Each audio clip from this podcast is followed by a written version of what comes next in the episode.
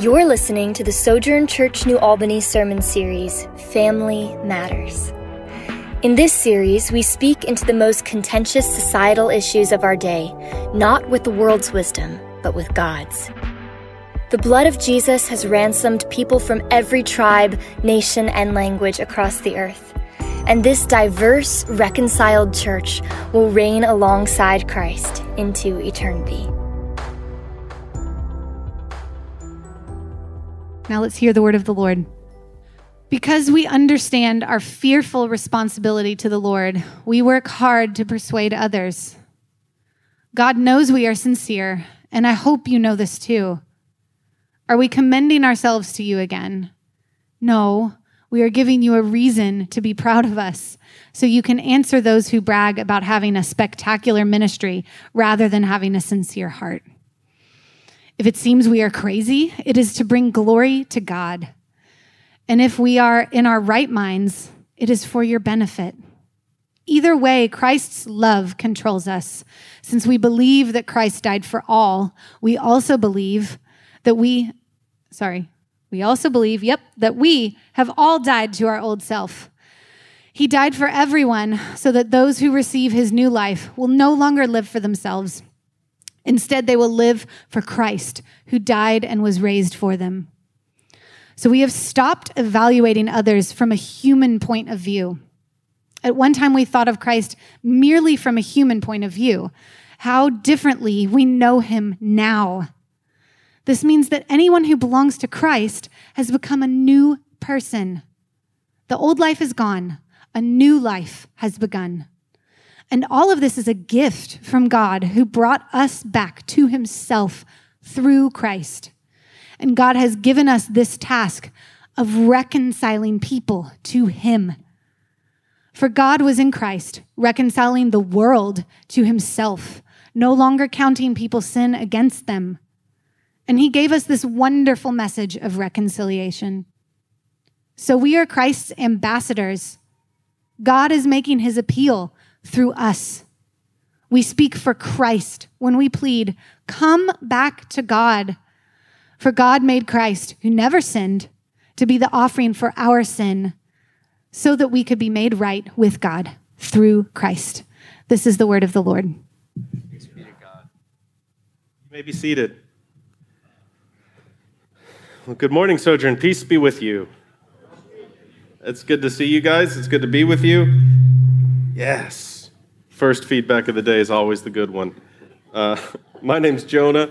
I'm one of the pastors here. And yeah, th- thanks for joining us.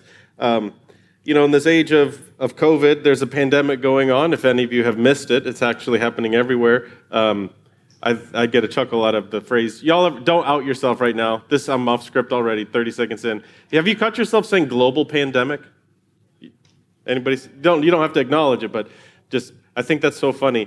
I've started saying worldwide global pandemic uh, because by calling it a pandemic means it's global. So it's like it's a worldwide, worldwide, worldwide pandemic. Uh, but anyway, during this pandemic, uh, people are still getting married, still having weddings. Seems to be an increase in weddings at the courthouse for understandable reasons. And so I've just been thinking about some of the, the shifts that have happened. And uh, have you ever thought about uh, particularly recently in the United States, not just the last year, last 20 or 30 years, uh, why we take pictures at weddings.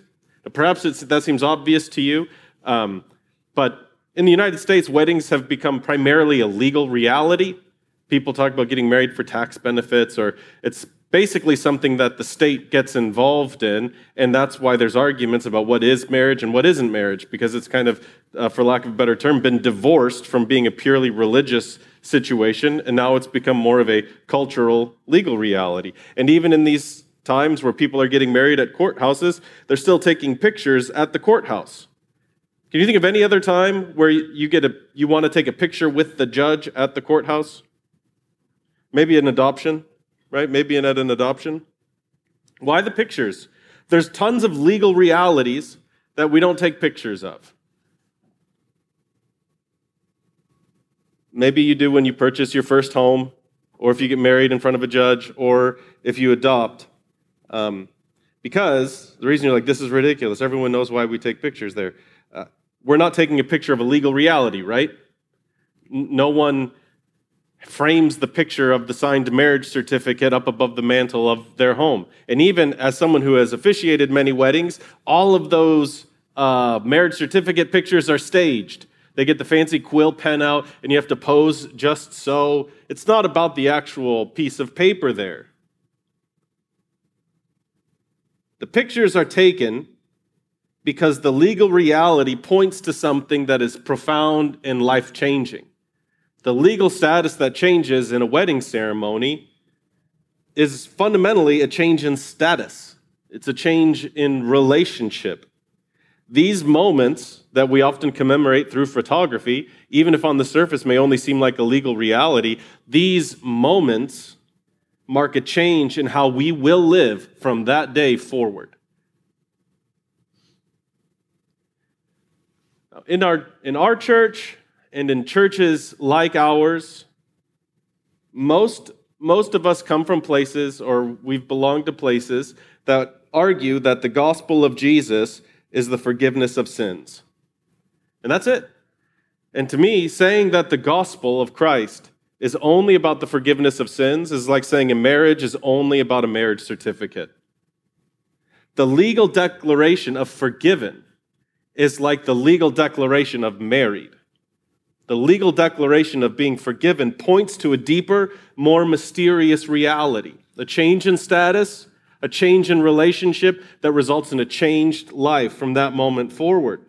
And one of the reasons the church in the United States is floundering in so many places and in so many ways is because we've severely reduced the meaning of words like justice and reconciliation. The last two weeks, we've talked about what this word justice means, and we want to consider what this word reconciliation means.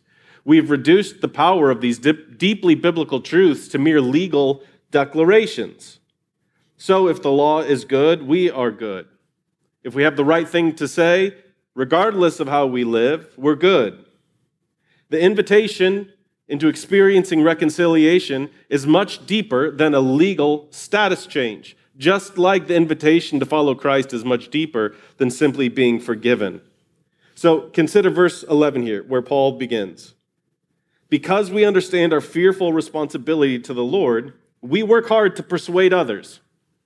Now, if the gospel of Jesus Christ is only and exclusively about the forgiveness of sins, what do we persuade people to believe?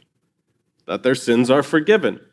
And I think that is a worthy thing to do, to remind somebody and appeal to them that their sins have been forgiven. Have any of you, again, don't raise your hands. These are, I mean, I guess you can if you're feeling grounded in the love of Christ this morning. Uh, have you ever got caught up in that cycle of preaching the gospel to yourself, which means just tell yourself you've been forgiven over and over and over? Or you've, you've faced somebody in a chronic pattern of broken behavior, deep sin, deep complicated struggles, and all we know how to say to them is, You are forgiven? Have you experienced personally how exhausting it can be to do something that you know you shouldn't do? You feel bad about doing it. You tell yourself you're forgiven, and you promise to try harder, and you feel even worse the next time you do it.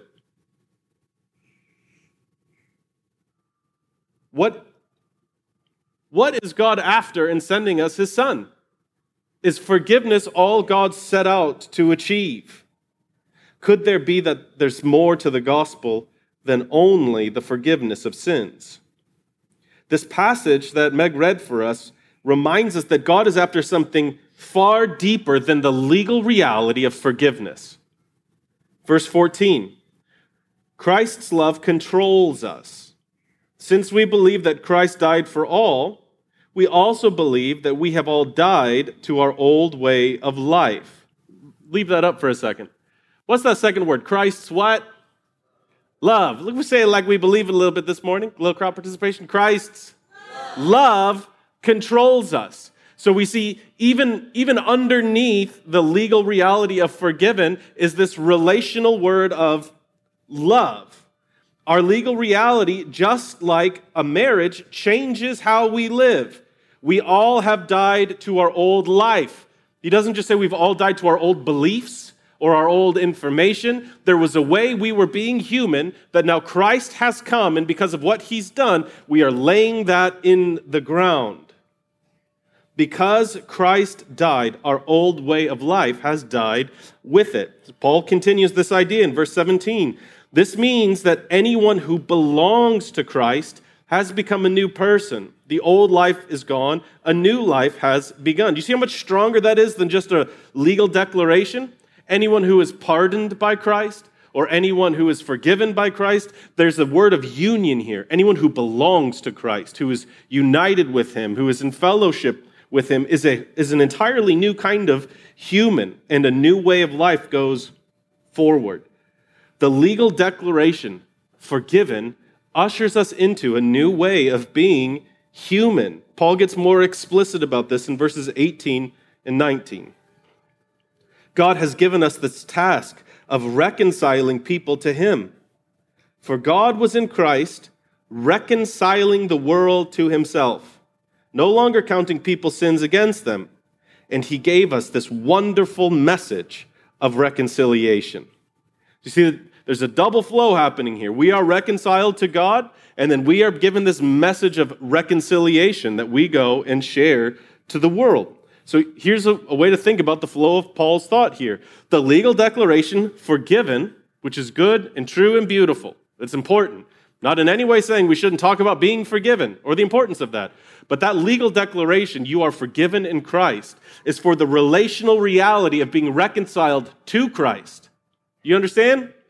The forgiveness of sins is for the sake of relationship, first with God, and then that flows as we become more and more reconciled to each other. This new way of life is lived unto Christ, with Christ, for the sake of Christ. We are forgiven for the sake of reconciliation. God forgives our sins so we can be adopted into his family and live as his children. Here's how one theological dictionary can you believe such a thing exists? A dictionary to explain all of these words that professional Christians come up with. And so here we go. One dictionary puts it this way this is how it defines reconciliation.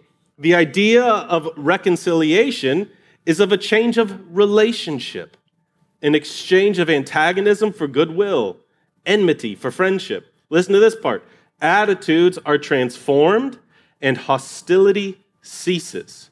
That's what's happening in reconciliation. It is not just merely a legal exchange where instead of being called guilty, you get to be called innocent. It's, it's, it is that, and it's deeper than that. Instead of being enemies, you are now friends and family. Instead of having hostility, your attitudes are changed, and now there is affection. So, how does this influence what we're appealing people to believe, what we're persuading people to believe. Look at what Paul says here. Verse 20 We are Christ's ambassadors. God is making his appeal through us. We speak for Christ when we plead, come back to God. See, he doesn't say when we plead, believe that your sins are forgiven. That's part of it. What are we pleading with people to do to come back to God? We are striving to persuade people you can come home. In Christ, we are the family of God because we've been reconciled to fellowship with God. And then that God sends us out as ambassadors of reconciliation to the world, carrying the hope of the world, persuading people that you can come home to God. Jesus frees us to enter into a Trinitarian lifestyle. Trinitarian is a big word meaning like God who is, exists in Trinity. We've been talking about this throughout this whole series. God exists, Father, Son, and Holy Spirit, as a diverse, harmonious, unified people. A person, different roles, but unified, different emphases, but unified, same nature and substance with different aspects. Diverse, harmonious, unified. Only Christ has the power to allow us as humans to live as God intended us to live, which is like Himself, diverse, harmonious, and unified. Dr. Jarvis Williams is a very smart man who is also a pastor at Sojourn Midtown, and he wrote a book about reconciliation, uh, the, the kind of Trinitarian framework and the biblical justification for reconciliation as being about relationships. And he focuses all through the Bible. I mean, it's, it's pretty overwhelming. If you're into Bible verses, this is a great book for you. And so Dr. Williams uh, puts it this way This reconciliatory act of God has power, not because it has made Jews and Gentiles no longer different or has caused them to surrender their ethnic identities, but because both groups, though different, are one, and their differences are overcome by the power of the cross, since God has reconciled them by faith through Jesus' death. So what he's what he's honoring here is the reality, and you, you can see this if you're willing to see it in the New Testament. People get saved, and there's distinctions about them that are still honored, that are still acknowledged, that it's, it's not like we just all become vanilla ice cream and pool together in the church. We have differences and we have different backgrounds and speak different languages, but only the cross is powerful enough to break down the hostility that instead of says we can't be different, comes together and celebrates the fact that we have been reconciled and now live as the Trinity does diverse, harmonious, and unified. Only the cross has the power enough to bring us together. Because Jesus has died and is yet alive, we are ambassadors of a new humanity, a humanity where differences are honored and celebrated, yet we are unified as one family. And so, in our unique place in history, and some of it is unique because this is the only time many of us have been alive, right?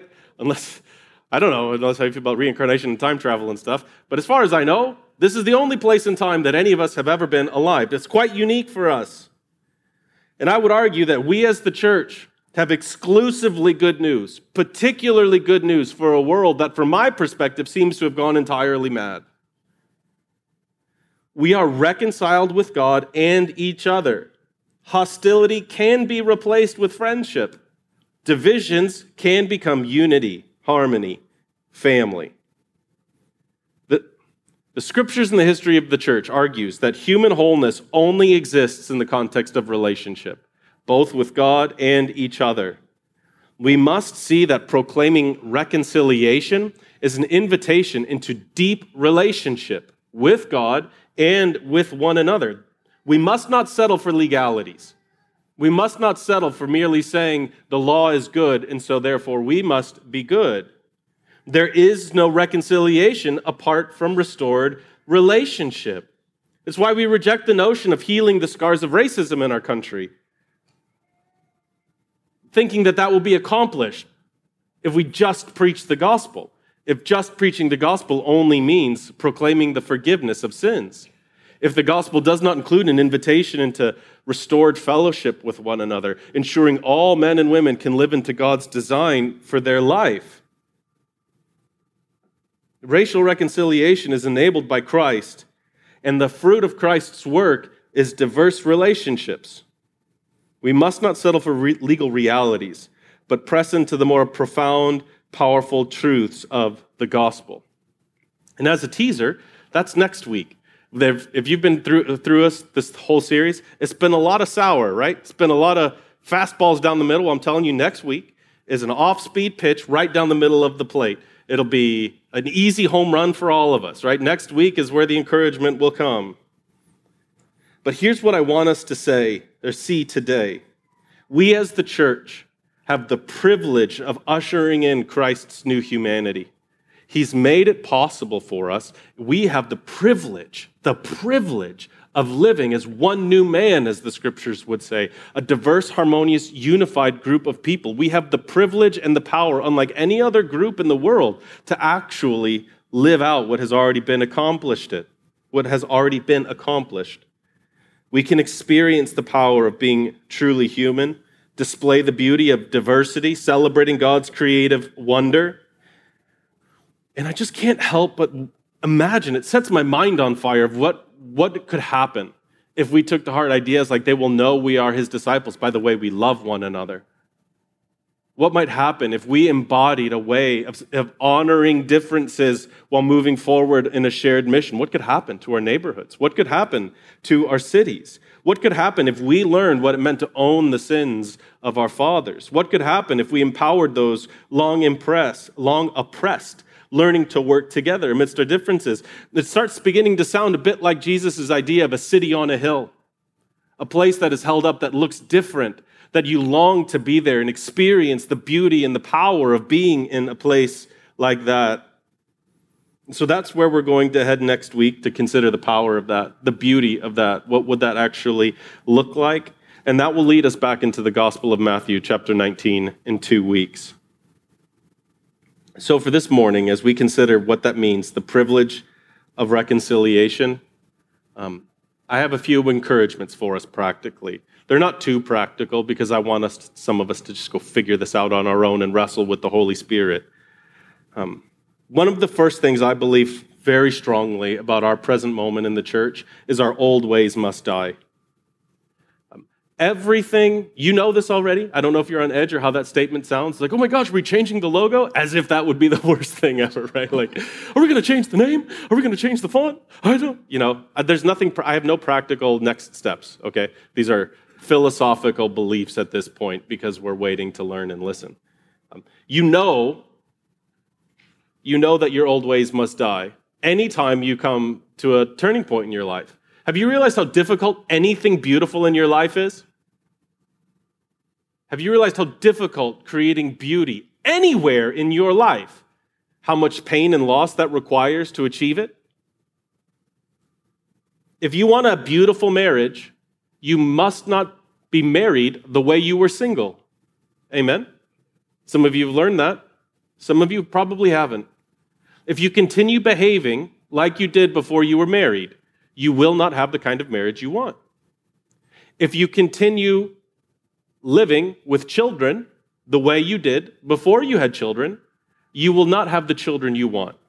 And you'll say ridiculous things like, these kids are just monsters. You know whose fault that is, right?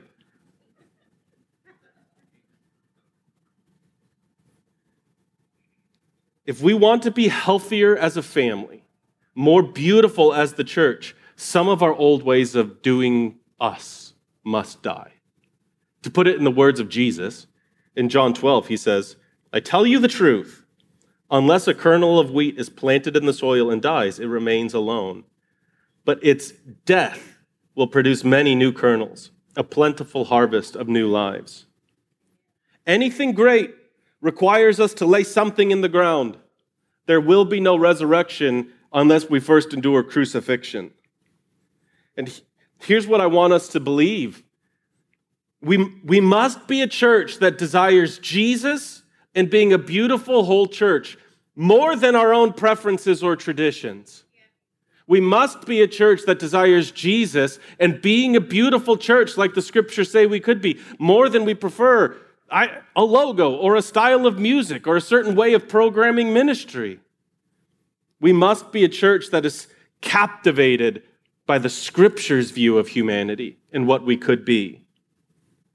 And we must be a church that believes Jesus has something unspeakably beautiful for us. And out of a desire to experience that, we are willing to lay down whatever it takes to be with Him, to become like Him, and to be used by Him. Can everything be on the table for that greater goal?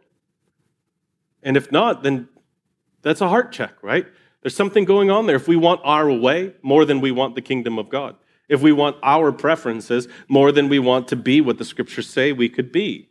And so, what I want you to know is that reconciliation, particularly racial reconciliation, but I think all reconciliation, it's not about saving anyone or rescuing anyone in the sense of here's something we have to go do to go help these poor people.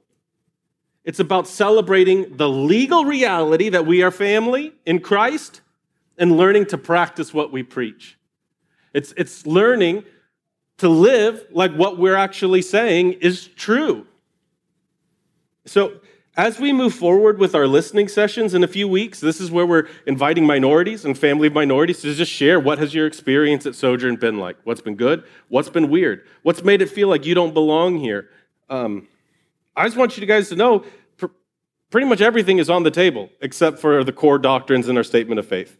You know, what do we need to change? Because what we're doing and how we're living, if it's not, if, if it's betraying the scripture's view of humanity, I don't want it. If it's communicating to people you don't belong here for non biblical reasons, reasons rooted in brokenness in our history, not in reasons taught by our scriptures, I don't want it. And I'm convinced maybe nobody will come Maybe everybody will say, steady as she goes, it's really been great. Maybe that's what will happen. I just want you to know I am bracing myself emotionally for what will we learn. What, do, what are things that I really like about how we do church that's making it hard for some people to come to church who the scriptures say are our family? I don't know what we'll learn. Next week, we celebrate our 20 year anniversary as a church. 20 years. And I'm one of the biggest evidences I have that God is real is the fact that this church exists and its 20 year history, and that it stayed open 20 years, frankly. Um, so we're going to celebrate next week. We're going to rejoice in what God has done and honor the good and beautiful things that have come before us. But some of what carried us this far has to die so that something more beautiful can emerge from it. Reconciliation means our old ways must die so that something beautiful can come to life. Christ's love controls us. Christ's love compels us. And so we strive to persuade people come back to God, come home. Second encouragement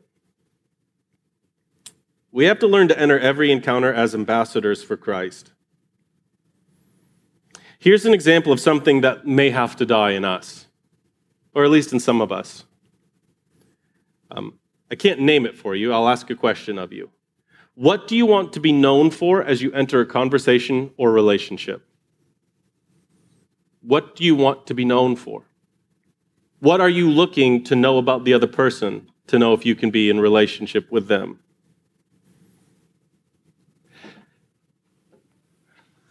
If you want to live as an ambassador for Christ,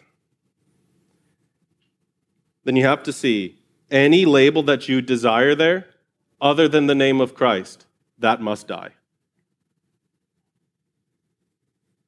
Look at how Paul views the world as an ambassador for Christ in verse 21.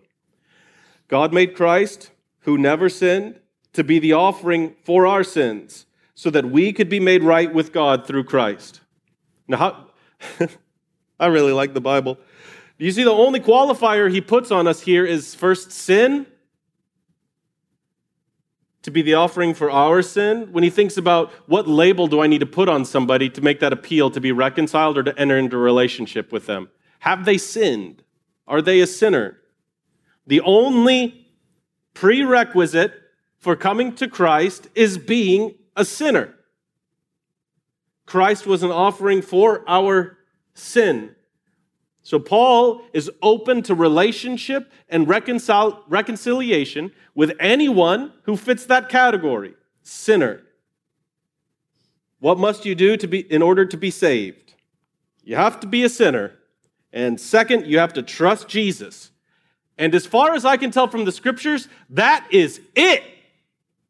If anyone be- confesses with their mouth and believes in their heart that Jesus is Lord, they will be saved which means there's a whole bunch of people that are saved that I'm really uncomfortable with, who believes things that I think are crazy, who do things that I think are reprehensible. But they have confessed Jesus is Lord and they are striving to follow him with their own unique limitations, their own unique constraints. But if that's all that is required to make that appeal for reconciliation, let me put it to you real poignantly. You do not have to be a Republican to be a Christian. You do not have to be a Republican to be saved. You do not have to be a Democrat to be a Christian. You do not have to be, I'll tell you, let's get real crazy. Uh, do you know Venezuelans are Christians? There are some Christians in Venezuela, that, that hotbed of socialist communism. Even there, there can be Christians. There can be Christians in Brazil. There's, I think, Christians in Kentucky even in California. Do you see what I'm saying? How many of us enter into conversations and relationships putting prerequisites on Christianity other than sinner who trusts Christ? That is legalism by any, any other name. If we do that anywhere else, do this in order to be saved. And if the do is anything other than believe in Christ and follow him, that is legalism. It's fundamentalism. It is rigid, old school, deep South, Southern Baptist fundamentalism. I don't care what label, what political party you put on it. That is what it is. If you believe in your heart and confess with your mouth, Jesus is saved. If we put any prerequisite into Christianity other than sinner and trusts Christ, we have abandoned the gospel of God's grace. So, do you see what this means, though? Can you think of any of the uncomfortable implications of this? I can.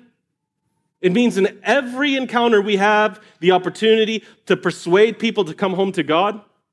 We have the privilege to treat them as a, a potential brother or sister. We don't have to persuade to any earthly label or position.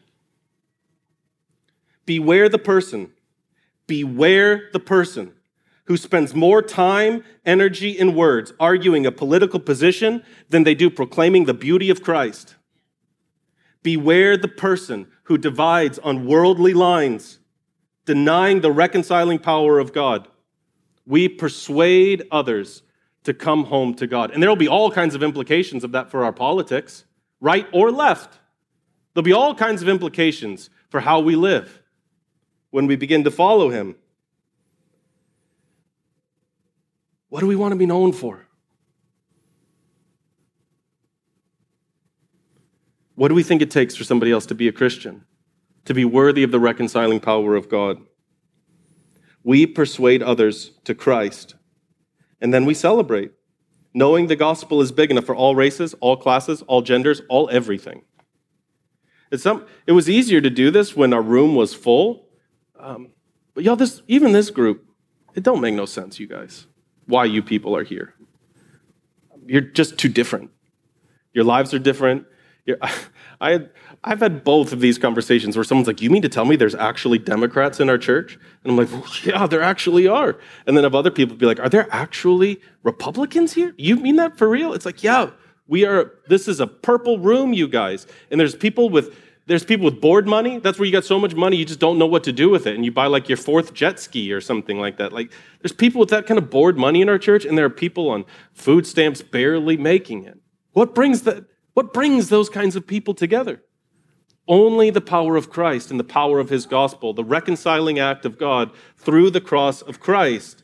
And so we can gather with this kind of diversity and difference um, fundamentally, what that's doing is celebrating the risen Christ because only He is beautiful enough and His love is strong enough to take a sinful mass of humanity and transform them into a diverse, harmonious, unified family. And only when we, when we have a desire to know Christ and build His kingdom, only when we have a desire that way can we tolerate the differences around us.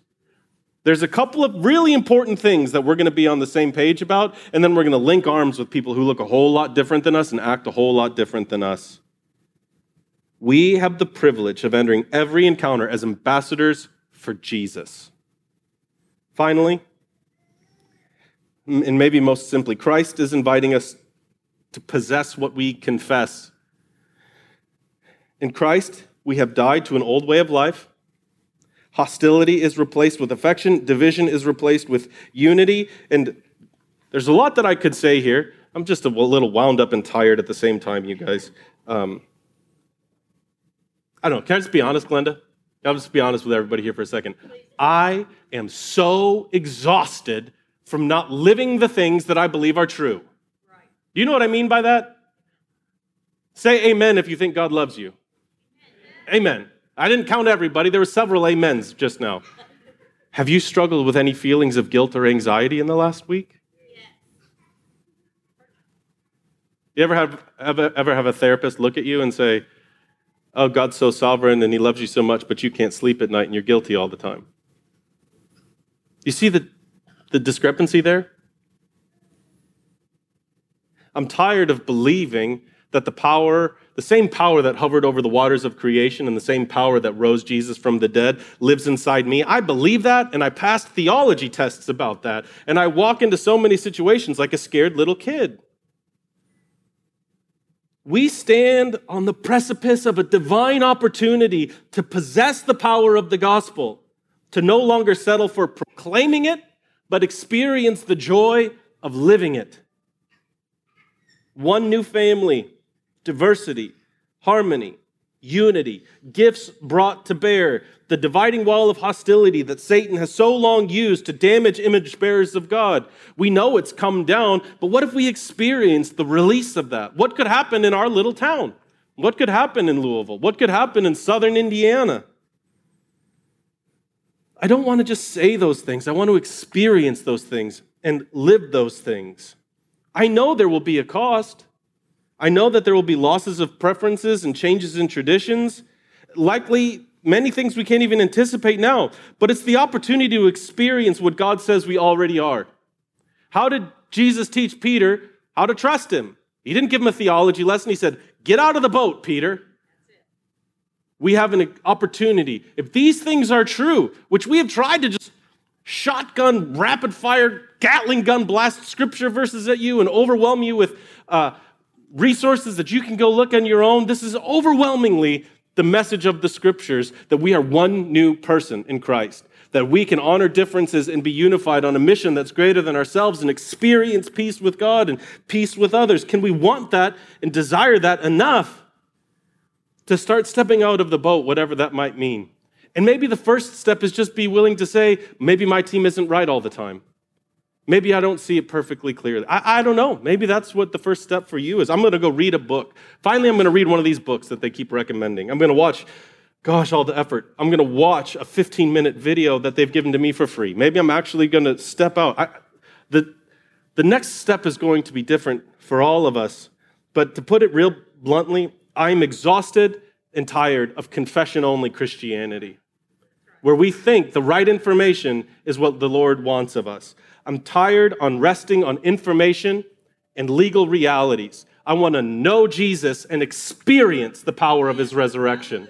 I want to be a city on a hill, and I want us to live like the children that God says we are. Do you want to know about that, or do you want to live that?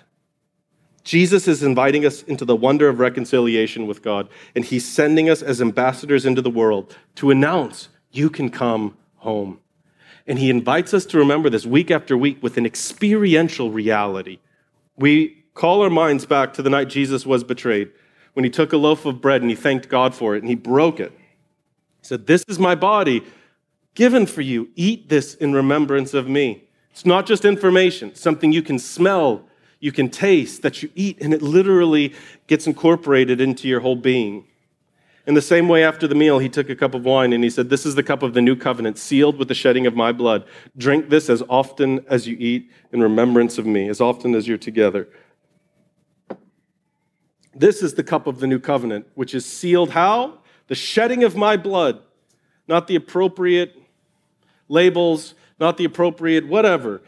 If you believe that Christ has died for you and you're willing to follow him, you are safe and sealed in relationship with God forever. And so we come now to remember that reality. Open up your cup as best you can. Look at this flavorless little tiny wafer. It's the best we can do right now. Look at it and remember Christ's body was given for you. This is evidence that he loves you and desires to be with you. Eat in remembrance of him.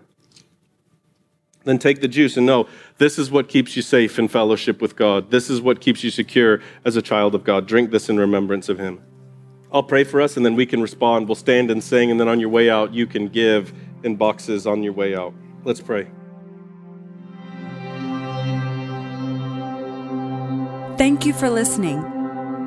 Keep in touch with Sojourn New Albany on Facebook or download the free Sojourn Collective app for iPhone or Android where you can see our full library of sermon series audio and video, discussion questions, event calendar, ministries, and much more.